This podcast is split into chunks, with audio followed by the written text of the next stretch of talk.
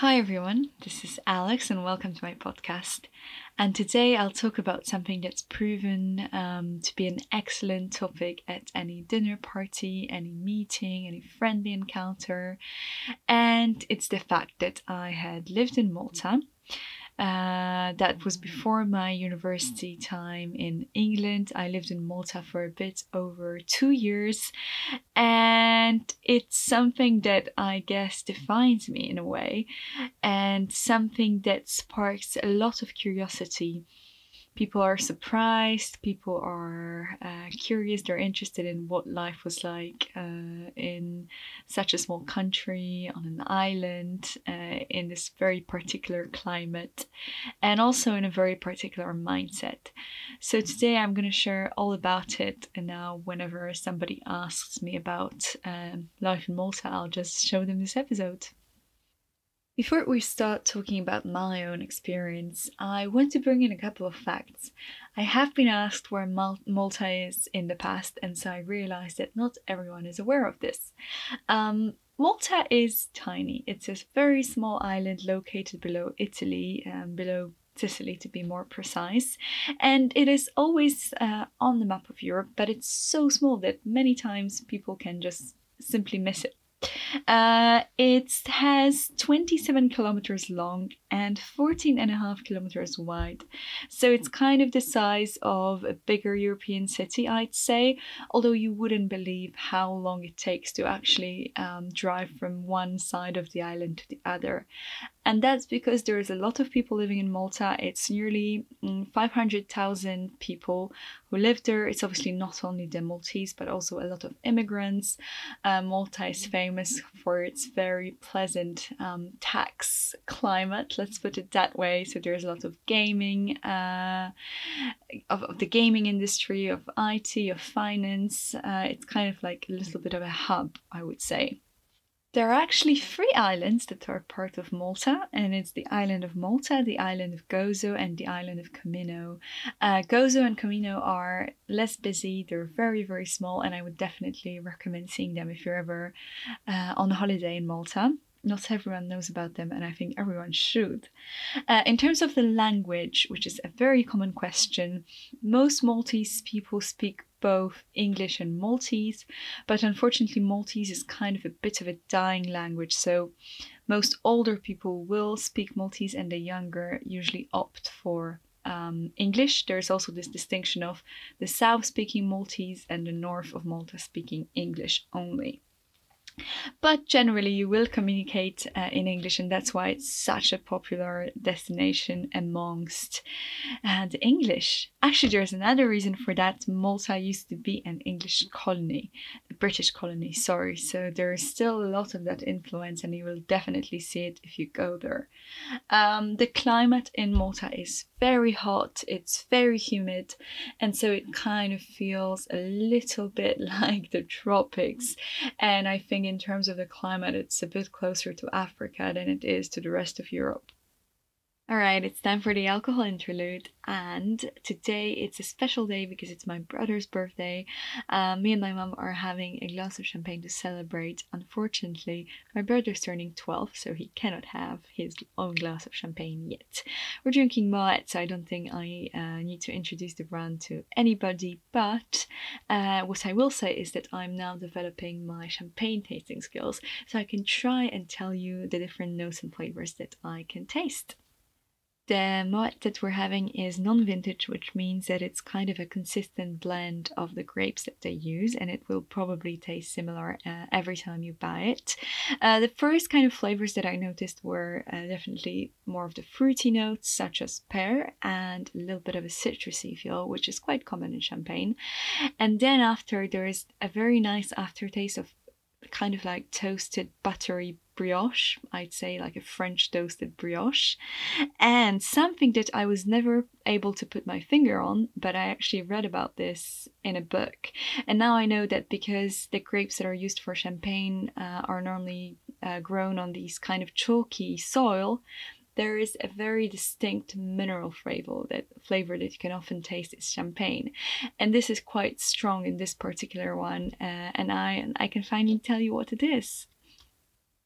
Okay, so I will now answer the big question of why, of all places, was I in Malta. And the truth is, when I moved to Malta, I was, I think, 14, and it was not my decision, clearly. It was my dad's decision. It was because of his job. Um, my dad actually still lives in Malta. He really, really likes it there. He has his own financial institution now. So I do visit him quite a lot. I go to Malta every year and I do like going there for holiday. I wasn't that fond of living there, but I will talk about that in a second. I can recall that when I was moving to Malta, when I find out that I was going there, I wasn't very happy. You know, I had my life all set uh, in Poland and Warsaw. I knew everyone at my school. I had my group of friends. I was doing very well, uh, and I was not really, really excited about the idea of changing my life completely, to be quite honest with you. But looking at all of that now, I will say that moving to Malta was a, an absolute life changer for me. Uh, it was the first time that I got so close to a completely new culture, um, to new people. It was the first uh, experience that put me so out of my comfort zone that I actually um, grew into this whole new person. So I am very, very happy uh, and very uh, grateful for this experience and this opportunity that I had.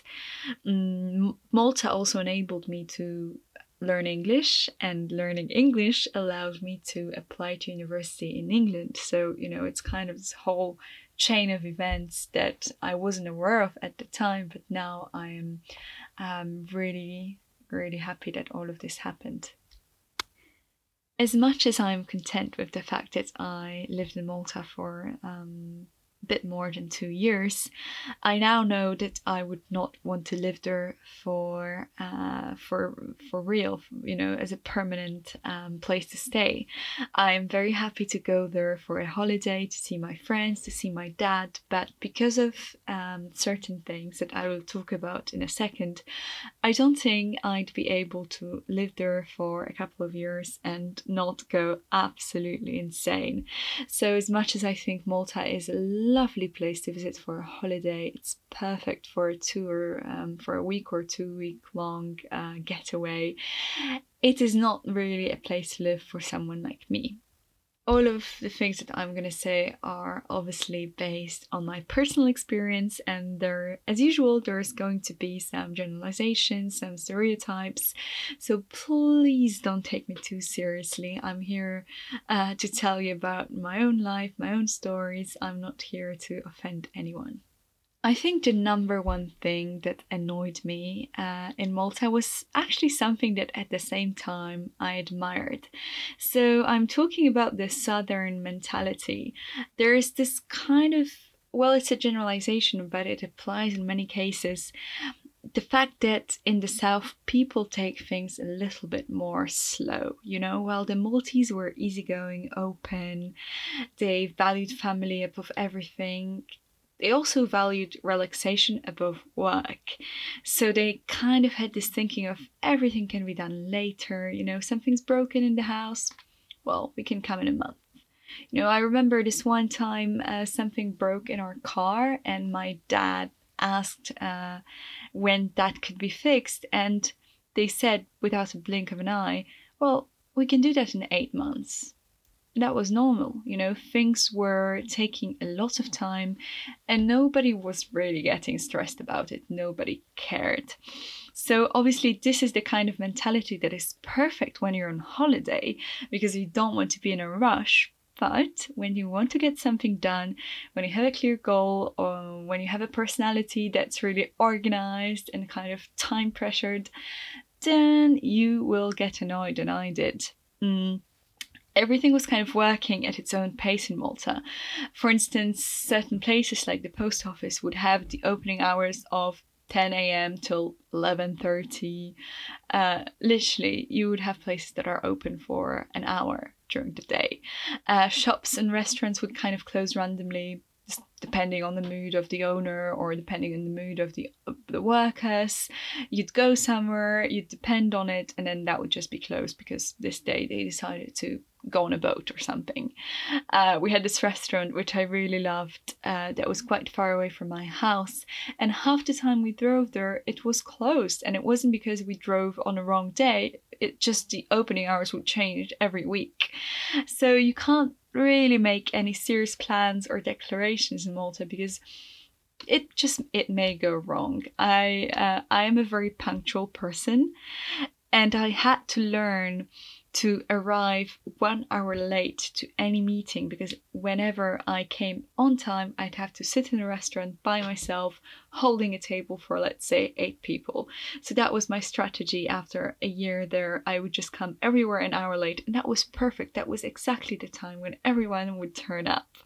Um, so yes, this this was a problem for me. It was this was an issue, especially that I was studying, I was working, I was taking my life very seriously, and not everyone was taking it as seriously as I did.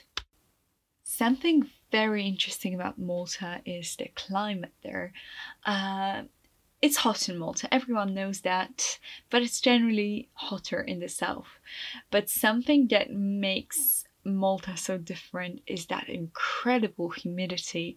Malta, obviously, being an island, there's a lot of water around, there's a lot of water in the air, and you can really feel it. It's hard to breathe, and while obviously that big that hot temperature and a lot of sun that's kind of desirable when you're there on a holiday when you're there at the beach. Um, but when you're trying to work when you're studying uh, that gets a bit difficult to handle. Imagine writing sitting a maths exam while it's 40 degrees outside. I mean it's it's kind of difficult. Your head hurts. You can you're dizzy you're dizzy from the sun and it's just it makes life a little bit more difficult i'm not going to lie. Um, while the rooms are often AC'd, which is not ideal, when you walk outside, you literally feel as if you are entering the oven. One thing that's so great about this hot temperature that when you can't finally you're finally able to jump in the water, that is probably one of the best feelings in the world. Something that not a lot of people realize about Malta though is the fact that during the winter it can get pretty cold. Uh, it can get I'd say down to around zero degrees, which you'll, you'll you'll tell me, well, in my country it gets to minus 15. Yes, but the Maltese buildings are not ready for the temperature. You know, there's a lot of wind, there's a lot of rain, and you can kind of feel all of that through the windows. Central heating does not really exist. So I remember when I was going to school during winter, I'd literally grab a blanket with me because it was so cold in the rooms. Or I would just wear my puffer jacket, my winter jacket, while I was in the classroom and during the summer that was a nightmare because we had uniforms in my school. We had those really kind of tight to body um, shirts and skirts. And imagine how sweaty that got when it was 40 degrees. I mean i don't want to tell you the gross details but uh, it wasn't pretty. And i don't miss that at all. The temperature the climate is hard to live in uh, that's all i'm going to say. And while it's lovely for a holiday it's not so great for um, permanent residents. Another aspect of living in Malta was a certain predictability, a certain routine that was very associated to the everyday life. Um, the Maltese are basically used to doing very particular activities every single week, going to the same places, doing the same things, like, I don't know, going for an Italian dinner, then going on the boat, going to the beach, going to a party, and they keep doing the same things over and over. They don't really expect more. Whilst this is a perfect philosophy to kind of be happy of what you have and i this is something i really really appreciate and cherish in the maltese culture the fact that they are happy with the possibilities they have and they don't really want more from life but to be honest, I always wanted more. I always wanted to do new things, to explore new places, uh, to do something that I've never done before. And at a certain point, that was not possible anymore. I mean, I remember every single week that I lived in Malta pretty much looked the same. During the week, I would study, and then I would go out on Friday because the clubbing culture is very big in Malta. And then Saturday or Sunday, I'd go to the boat with my friends or I'd go to a restaurant with my friends. You keep doing the same things with the same people. I mean, the island is small. You meet the people, you know the people. Um, they all kind of know each other. And while for many this may be an advantage, uh, for many this may be annoying too. Life in Malta for many is stress free because, as I said in the beginning, no situation is really stressful. Nobody cares uh, about things that aren't essential to life. And this actually has quite uh, a lot of funny consequences. But the overall consequence of this that is that there is a big lack of control this big chaos, disorganization. Uh, things aren't working as they should be. Everything is kind of just following its own pace. Um, there's a lot of traffic, as I said. There are festivals blocking the city everywhere. Uh, there are things happening that never should be happening uh, anywhere. I actually I have a really funny story regarding this disorganization of Malta. I this was a time when I went to the cinema. There isn't a lot of there aren't a lot of cinemas in Malta. I went to one of them because I personally enjoy the cinema and I need to go there at least a couple of times a year. And so I was supposed to see a film. I think this was the theory of everything. Uh, that film was coming out and I went to see it with my my mum and my brother, if I remember well. And so we go to the cinema, we sit we sit down, um, we're waiting during the adverts, and suddenly a different movie starts. And so we look at each other and I'm thinking, oh my god, we went into the into the wrong room. But I can see that my mom also has this kind of puzzled look. My brother does it ha- has it too. And then I look around the room and there's different people also having this puzzled look on their faces. And it turns out it wasn't us who went into the wrong room, it was the, the person responsible for putting the film on, the cinema worker, who has put on the wrong movie.